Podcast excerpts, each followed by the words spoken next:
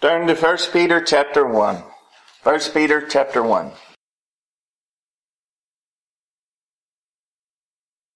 Rejoicing in God's power. I hope in reading through this portion of Scripture that you'll see how Peter admonishes his readers to rejoice in God's power. And he gives several reasons here why we should rejoice in God's power. Blessed be the God and Father of our Lord Jesus Christ, which according to his abundant mercy hath begotten us again unto a lively hope by the resurrection of Jesus Christ from the dead, to an inheritance incorruptible and undefiled, that fadeth not away, reserved in heaven for you, who are kept by the power of God through faith unto salvation, ready to be revealed in the last time.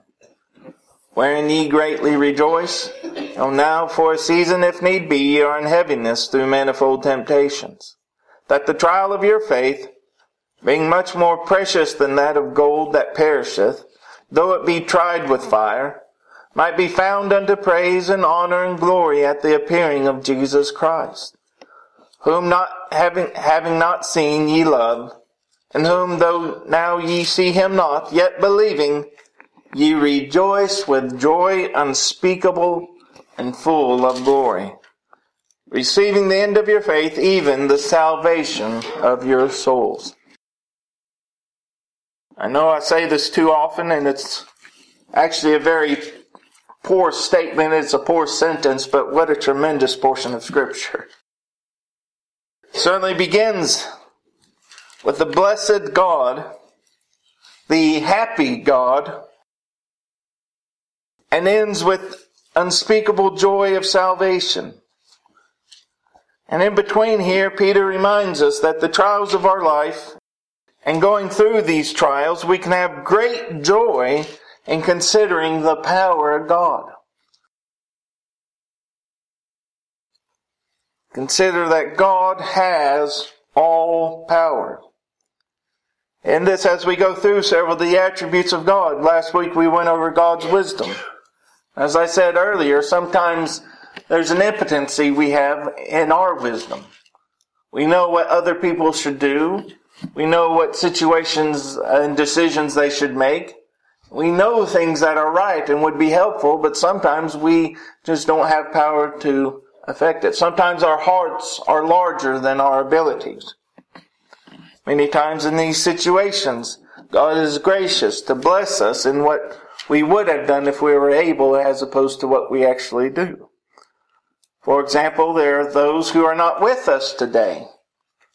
They're not physically able to be here one way or another. And you can certainly trust that, and you know them from their character and their lives that they would indeed be here if they could physically. And we trust that God will bless them for their hearts and not for what they actually do. But in this, and when we see our impotency, we can look up to heaven, to God, who is omnipotent. He has all power. God has all power. Psalm 62:11. God hath spoken once, twice have I heard this, that power belongeth to God. Have you heard that power belongeth to God?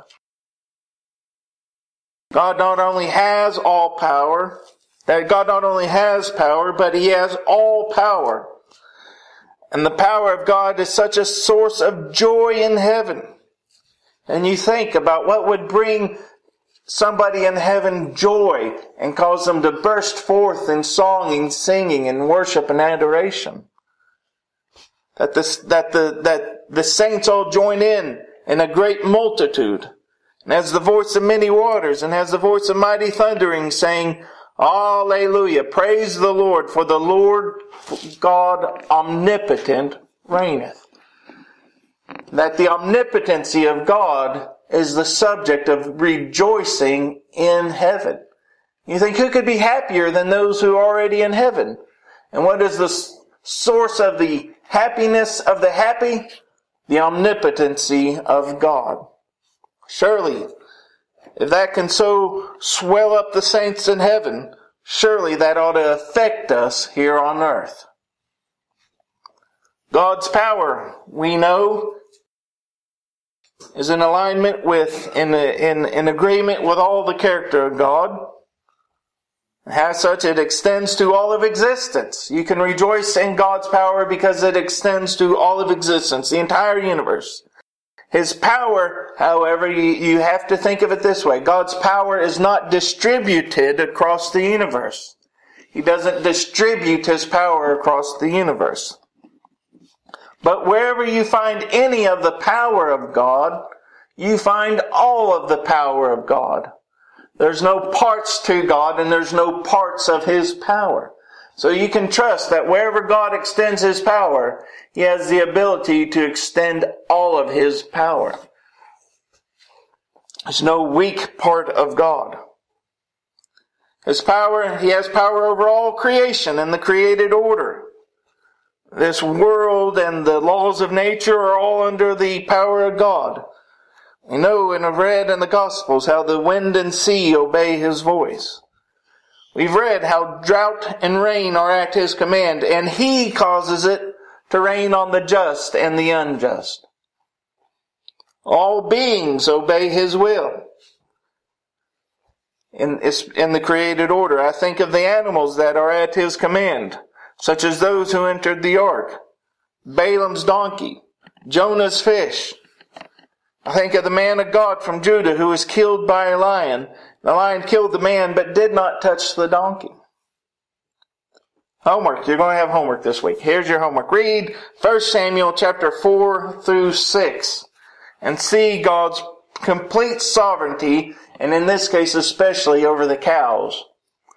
For those of you who have who have cows, uh, I think you'll pick up on the story, uh, especially. A milk cow who's never been away from, uh, never been away from her calves. And you see how God works most sovereignly over the animals. It's a, it's a wonderfully encouraging chapter. Next, we see how God has all power over all men. Daniel 4:35 and all the inhabitants of the earth are reputed as nothing and he doeth according to his will in the army of heaven and among the inhabitants of the earth. And none can stay his hand or say unto him what doest thou there's not a man living who can thwart the purposes of God. God has all power over all the inhabitants of the earth.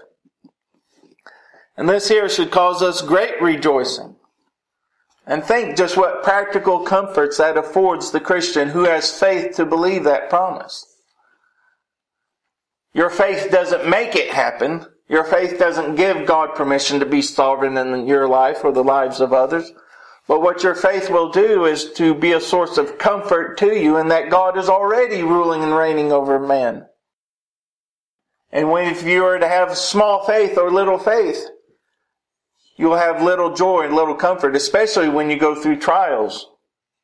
May God give us faith to understand that He, that the Lord God omnipotent reigneth. Consider your best friends and your loved ones are all in the hands of an omnipotent God. What kind of joy does that bring to you practically on a day by day, even moment by moment basis? That you can go to an omnipotent, sovereign God and your loved ones are in their hands. Think of your friends here in the church who have needs that only God can fulfill. And we can draw such comfort to know that God is sovereign over their situation and He delights in receiving our prayers on their behalf. You can think of this, that your enemies then are on a chain also. And rejoice to think you cannot, you can commit your loved ones to their all, His almighty care and those that would do harm to you and your loved ones are on a chain. And they cannot go beyond what God has ordained. No man or Satan or demon can be your destruction. With the many accounts from history to draw on, I'll remind you of this simple story. The story of Joseph, we all familiar with the story of Joseph. I hope you are. You know, it really is a help to, to me and to God's teachers for you to be familiar with the Bible. So that way I shouldn't have to be able to explain anything I refer to and have to explain the whole account for you to understand it. Every one of you, even you children, are obligated to understand the stories of the Bible and their meaning. So that way I can just simply refer to them and I can give you more and deeper teaching without having to go back and explain the uh, simple things of the Bible. But like uh, the, you think of the story of Joseph, and from man's perspective, he was almost murdered by his brothers. Can you imagine your brothers discussing how they're going to kill you?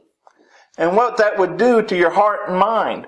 It's hard enough for you to argue with your brethren and have a disagreement, but if can you imagine being so hated by your brethren that they want to kill you? And then, if that's not bad enough, they sell you off as a slave in a strange land. And then you're cast into prison for obeying God.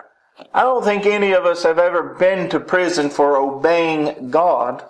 But that would be hard. God, I've obeyed you, and where did it get me? It got me an Egyptian prison. Not just an Egyptian prison, but an Egyptian prison 3,500 years ago, or whenever it was. If all the prisons that have ever existed, that would be one I would not want to be in. And he, why did he get there? Because he obeyed God. You can see how hard life would be without faith. Abandoned in prison, he helps the people in prison and they promise to do him good, and then they forget about him for years. Talk about discouragement. Joseph was a man who had faith. In all this evil, Joseph had faith to see how it wrought for his good. And he bore it patiently. And you know Joseph was a man of faith who understood God's absolute sovereignty that preserved him through all of those trials. First Chronicles 29:12 both riches and honor come of thee. Thou reignest over all. And in thy hand is power and might. And in thy hand it is to make great and to give strength unto all. What a comforting faith that it is everything comes from God. Both riches and honor, and he rules over all. In his hand it is to set up and he can put down. And it, it is in His hand to give strength unto all. And by faith, you can understand that God has the power to give you strength in your trial so you can endure like Joseph. Not just endure like Joseph, but to rejoice in the Lord always, even through your trials. And you will not be able to do that unless you have an understanding that God has sovereign power.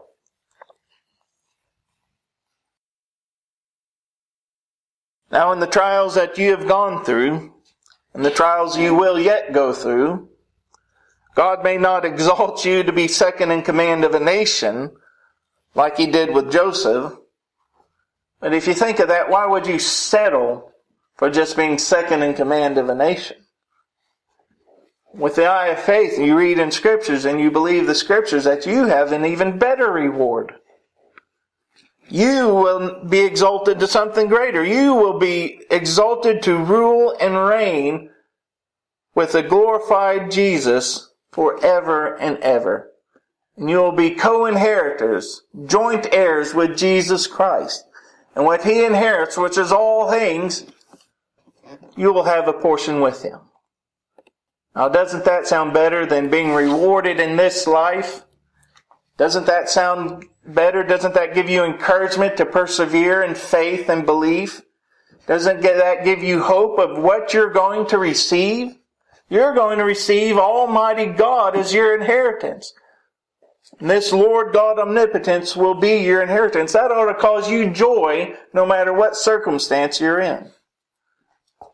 I will certainly admit from my own frailties that that's hard to apply 24 hours a day, seven days a week, at every moment by moment. But even look at those times when you're not rejoicing in God. It's because you're not meditating on who God is and what God has commanded of you, and you're not meditating on God's promises. It's hard to think of the joys and glories of heaven and then fail not to, to uh, not rejoice in the Lord. And God give us faith to rejoice in the Lord always. Even when your CD gets set on and that you wanted to bring to church and show off. And so I can say, look what I brought to the church. Ain't I so good for being so wise and giving this thing to uh, so edify you? You sure, surely you ought to appreciate it. Peter says here, though, that the trial of your faith being much more precious than that of gold that perisheth, though it be tried with fire, might be found unto praise and honor and glory at the appearing of Jesus Christ. Always remind yourself that a lot of times in your trials, your trials are not about you. Have you ever thought about that? Your trials are not about you.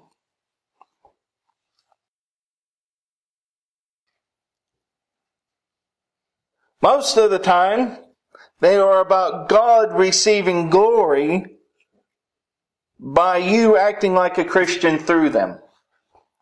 By you acting like a Christian through your trials, God receives glory. You ought to take rejoicing in the fact that you get to be an object of glorifying God in your perseverance and obedience through trials. And so much that your trials become more precious to you than gold? How that is so foreign to fleshly carnal thinking, isn't it? That your trials become more precious to you than gold. May God give us that kind of faith. I wish I had a faith to say, it's easy, certainly, it's certainly easier and this is part of what the church is here about, to encourage you to be, have, be able to look back on your trials and say, God has brought us through here. You, you raise your Ebenezer. This far as the, hitherto hath the Lord brought me. And God has brought you here today and all the trials you've gone through and all your failures and all your successes and all your victories and all your weakness. You are here today. And that of itself is a tremendous blessing and a tremendous victory. Of everything you've done in your life, you can wash under the blood of Jesus Christ and know and see God's power to bring you into His church, worshiping Him in faith and truth. That's a blessing and a grace upon your life that many billions do not get to partake of. Who reject, who wouldn't want to be here.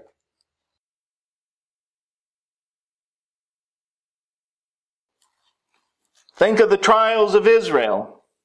Think of the trials of Israel. There was Israel in the wilderness.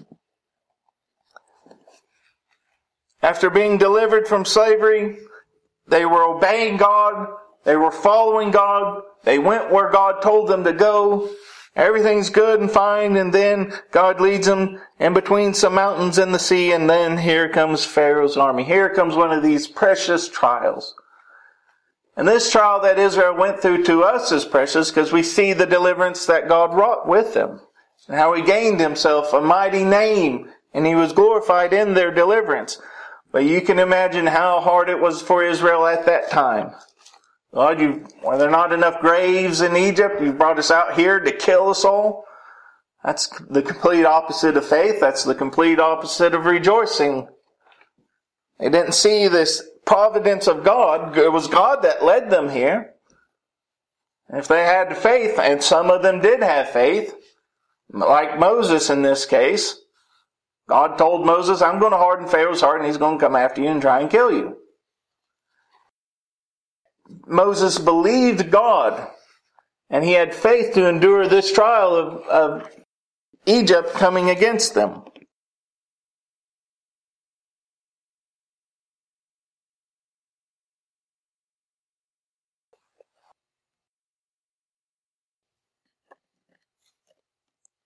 Oh, many in Israel who had little faith, they fell into despair.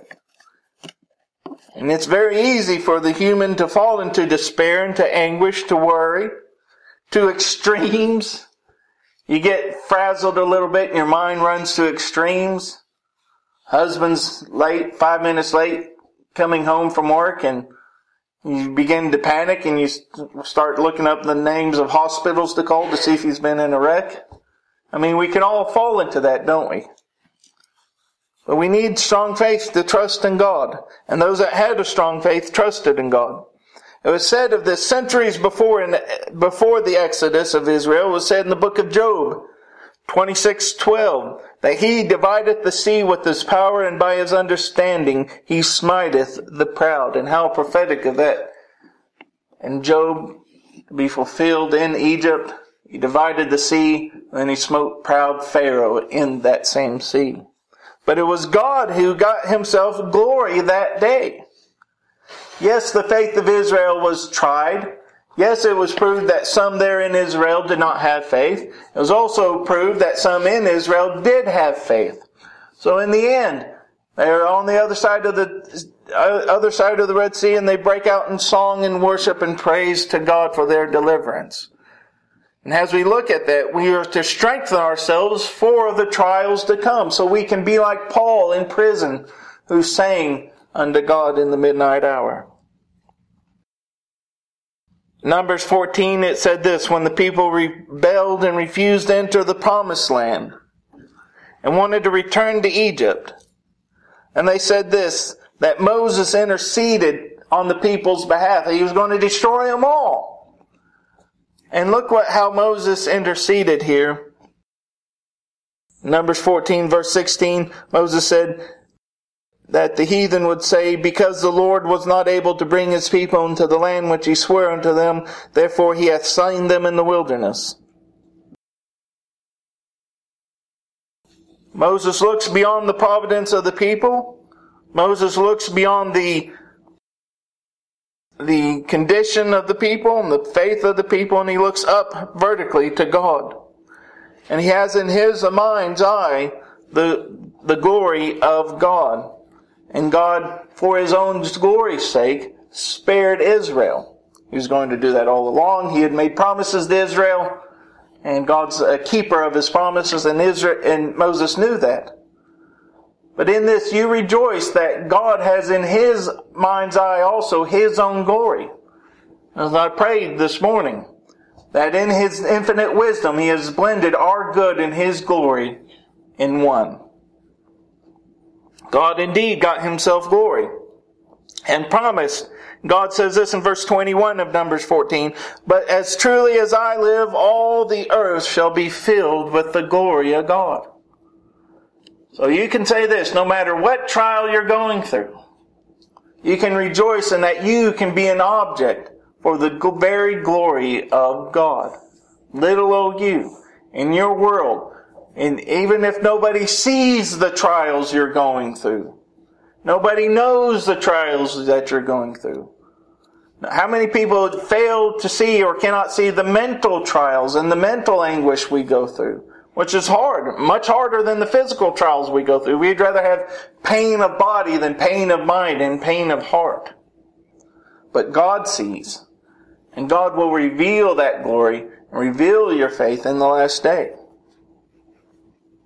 This power of God is exerted on your behalf. This power of God is exerted on your behalf. It's not just about God showing off His power.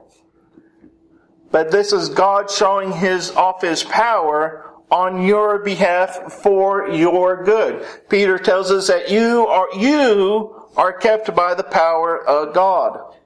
You are kept by the power of God. This word kept here is a wonderful word. And it's a military term actually for a garrison. So God figuratively encircles you with a military encampment. Makes me think of the uh, travelings of Israel in the wilderness, how they were to travel in order, and in the center was the Ark of the Covenant, the symbol of the covenant with God, Israel's covenant with God. They were to protect and keep that central to all of them. So you are kept in the center of God's military escort. This military escort is commissioned to, to take you to your inheritance, which is also kept safe for you in heaven. So you are kept by God. Your inheritance is sure and safe, And God is exerting His power to bring you to your sure inheritance. Shouldn't that cause you to rejoice? John 10, 28. Jesus said this, I give unto them eternal life and they shall never perish.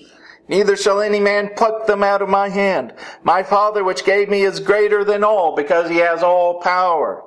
And no man is able to pluck them out of my Father's hand. I and my Father are one. Jesus Christ has all power. The Father has all power and no one is able to pluck you out of his hand because you are kept by the power of God. Now, in this doctrine of being kept by the almighty power of God has some bad applications. And there can be a, a perversion of the doctrine of the perseverance of the saints. Some have used this to deny lordship salvation. That there's no submitting of, of God in salvation. If you just say Jesus is your Savior, if you say the sinner's prayer, Dear Lord, come into my heart and save me, and you just say that by rote memory, or just repeat after me, Dear Jesus, please forgive me and save me. That there's a perversion of this doctrine that uh, once you say this prayer, you're saved, and once saved, always saved. Now we hold to perseverance, but this once saved, also saved is not divorced from the work of God in your life. As in, if God will so work in your life to submit unto Him as Savior, He will work in your life to submit un, for you to submit unto Him as your Lord. You cannot separate the two. Denying lordship salvation is a perversion of perseverance of the saints. Others have said, well, what does God care? You're saved, I'm saved, we're all saved. Jesus' uh, blood is effectual, it's uh, you, he'll forgive you of all your iniquities, so it doesn't matter what you do. You can just sin as much as you want. God ordained it. Some have fallen into the terrible trap of antinomianism, lawlessness, and this is very wicked indeed. A chief lie of Satan to use the grace of God for lasciviousness. The idea that if God doesn't care what you do because He has saved you from your sins, on its face is ridiculous. If He didn't care what you did, He wouldn't need to save you from your sins, but He obviously has cared what you've done because He did save you from your sins. But this is a perversion of, of the doctrine of perseverance of the saints.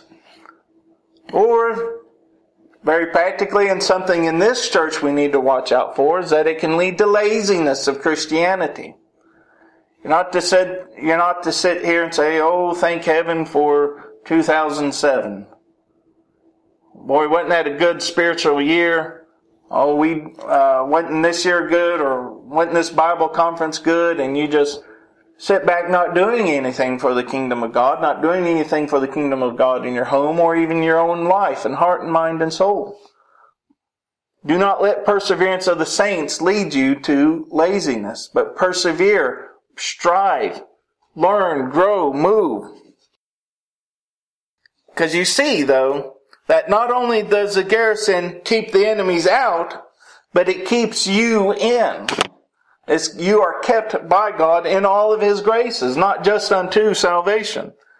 Romans 16:25 Now to him that is of power to establish you according to my gospel and the preaching of Jesus Christ according to the revelation of the mystery which was kept in secret since the world began. Now to him that is of power to establish you according to the gospel, that is to set you in your proper place in his kingdom, your proper place in belief and faith and obedience. And he has the power to do that. Jude 124.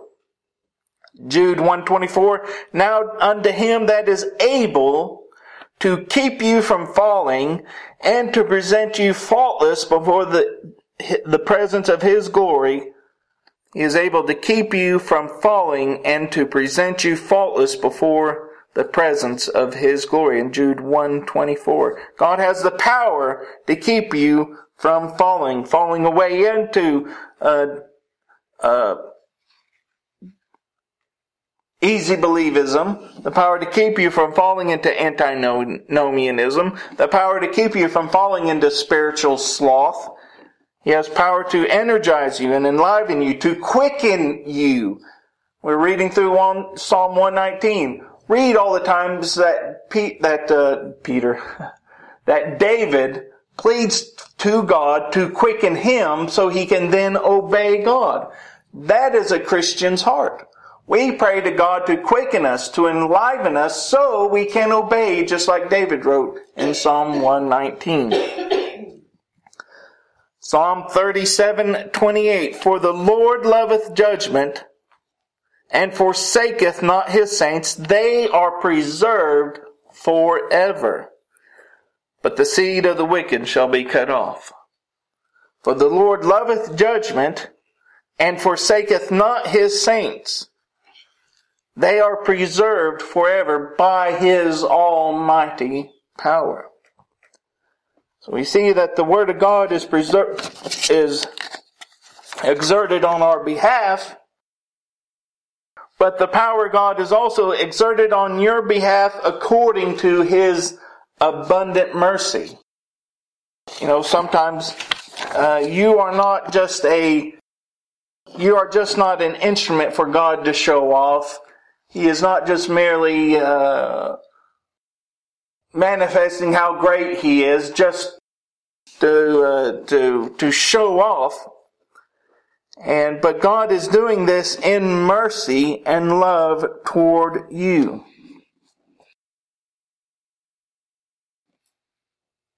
Blessed be the God and Father of our Lord Jesus Christ, which according to his abundant mercy, his many, his a multitudinous if that's a word. Mercy. He has mercy upon mercy, sufficient mercy, a divine mercy, an infinite mercy. He has an everlasting mercy. And it is according to his abundant mercy. We actually had a good lesson on uh, according to this morning. I like the description to it. It's like God giving you a blank check. He has a bank account. He's, he's giving it according to your need. But according to his abundant mercy hath he begotten us again to an lively, to an inheritance who are kept by the power of God. Many times on earth the mighty help the weak for their own purposes. But you can trust that the power of God is on behalf of your sakes for your sakes. He is truly merciful to you. Also, that this merciful power of God is an unchanging power. Your inheritance, of which you are being brought to, is an inheritance incorruptible, undefiled, and that fadeth not away. It is reserved in heaven for you. And this, in this power, his unchanging power, you can take great comfort that he will never grow weak, he will never grow tired. His mercy will never fade. His wisdom will never fade. Sometimes you get tired, don't you? And you can't think. You can't move. There have been times when you just can't even stay awake. Have you ever fallen asleep standing up? Aren't you glad that God is an unchanging God? Impassibility and the immutability of God, which will be a sermon, that you ought to rejoice in the immutability of God ought to be a great comfort and source to you. Say somebody's your beneficiary. They're paying your bills. They're blessing you with their wealth. And then they run out of money and they can't bless you anymore. That's not how God is. He has an infinite store of power, and he has an infinite store of mercy, and he has an infinite store of wisdom, all on your behalf for your good and his glory. Now, that doesn't cause you to rejoice. Uh, you're probably just not a Christian. You'll never grow weak. This power of God will always be infinite. Where any part of this mercy, where any part of this power, any part of this wisdom is found, all of it is found. Wherever any part of God is found, all of God is found.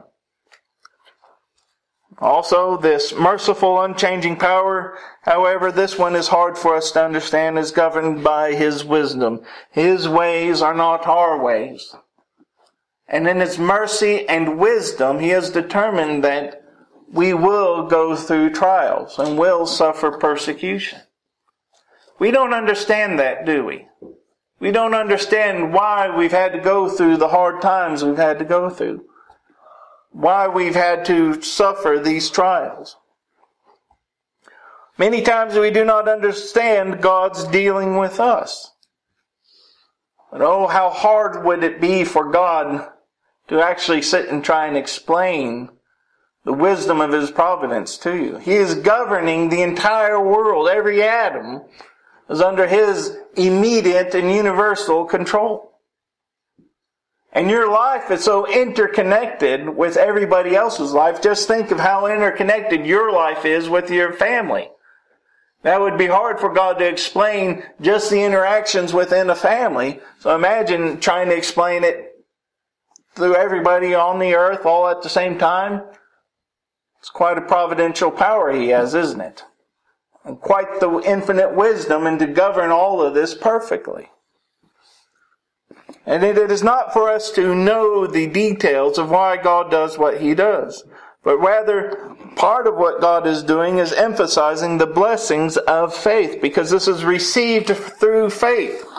Our comfort and rejoicing in the power of God is received through faith. God ordained that we should know Him through faith. God ordained we should be saved through faith, and it is only through a strong, lively, informed faith that you can rejoice in God's power through your trials. God so orchestrated your life that all your blessings to Him will come by your faith. It is received by faith, receiving the end of your faith, even the salvation of your souls. This is the end, the purpose of your faith is to be preserved through all of this, even to the salvation of your soul. It is through faith in the power of God you can rejoice with joy unspeakable and full of glory. May God give us that kind of faith. And there are times when you've had that moment, these golden hours, and we're going to read about that in Pilgrim's Progress. Those times when the world just goes away and it's just you and God. Aren't those wonderful moments? Hours. They seem just like mere minutes or seconds sometimes before the noise of the world. Especially if you're a mother.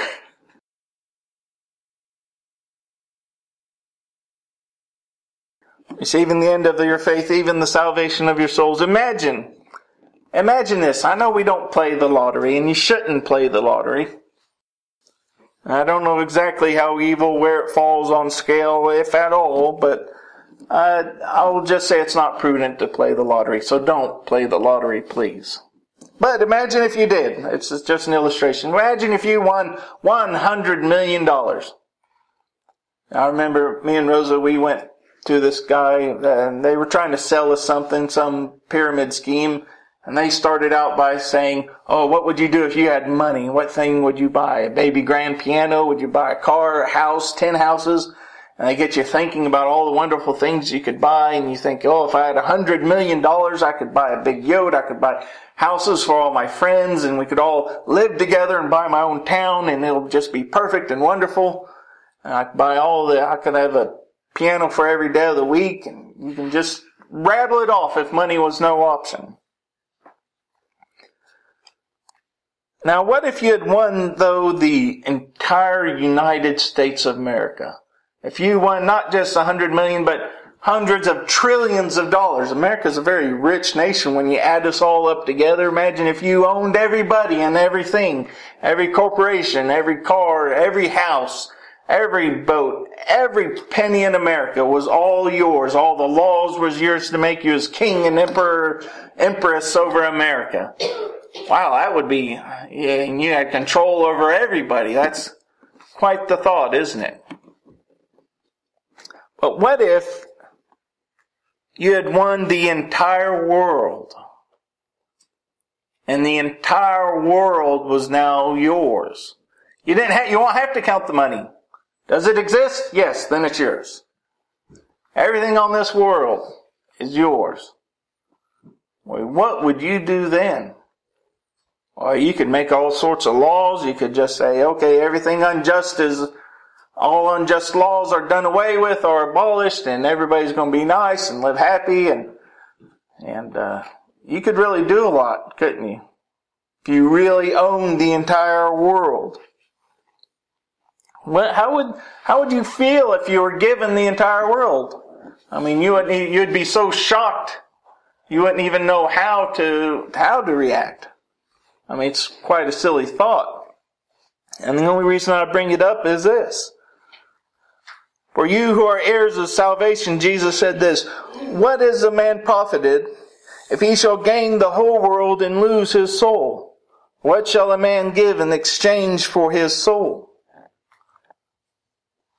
Jesus here is saying that the entire world is not worth the price of your soul, of the salvation of your soul. And to speak of joy unspeakable and full of glory, by faith, you have something that's worth more than the entire world. So if you would rejoice at winning the lottery, or rejoice at winning stuff, winning this world. Congratulations. How much more should you rejoice over something more valuable, which is your eternal salvation? Here's Jesus' promises salvation by faith. And this salvation, your sure salvation, because you're kept by the power of God, it's by the mercy of God, so your sins aren't going to mess it up. God will sanctify you. He will keep you in His will.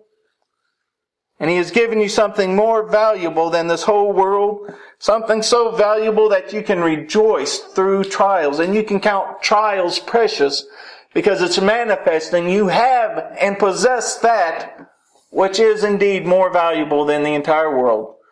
Salvation by faith. And these trials are proving to you that you have faith. And when it is proved to you that you have faith, a real faith, a strong faith, a faith that can persevere through trials, shouldn't that cause you to rejoice because you know what's coming? You are patient and you can, you can almost hear heaven. You can almost see heaven. You can almost smell heaven. My daughter Elizabeth was pointing out in some of the some of Handel's Messiah, how in the announcement of Jesus, at the birth of Jesus, how he, he plays musically with you, and you can hear at first just a few notes that represent a single angel. And you hear the beating of their wings. And then when the chorus comes, you hear all the angels' wings beating together. And it's just, it's wonderful just to have that musical picture in your head. Imagine heaven. You're placed there. Heaven is your inheritance. This rejoicing comes to you by faith. That is the end of your faith. Therefore, get faith. Get faith. Hold on to faith. Prove faith Say, God, try my faith to see if I really have it. I don't want to go through life with an imaginary faith, a false faith, a presumptuous faith. That's why the church asks questions about salvation. We don't do it to be nosy. We don't do it to be judgmental, but we do it in love to you so that you may know you have a true faith that will receive this glorious inheritance. We're going to read about that in Pilgrim's Progress. And we continually ask each other all of our lives, as a family of God, as a fa- church family of our faith. We never grow tired of knowing our faith is true and having our faith built up. Of the very purpose of the church is to have your faith built up so you can rejoice through trials. May God grant that this church is such a church has to encourage each other in true faith, strong faith that perseveres and ends in the very glory of God. Let's pray.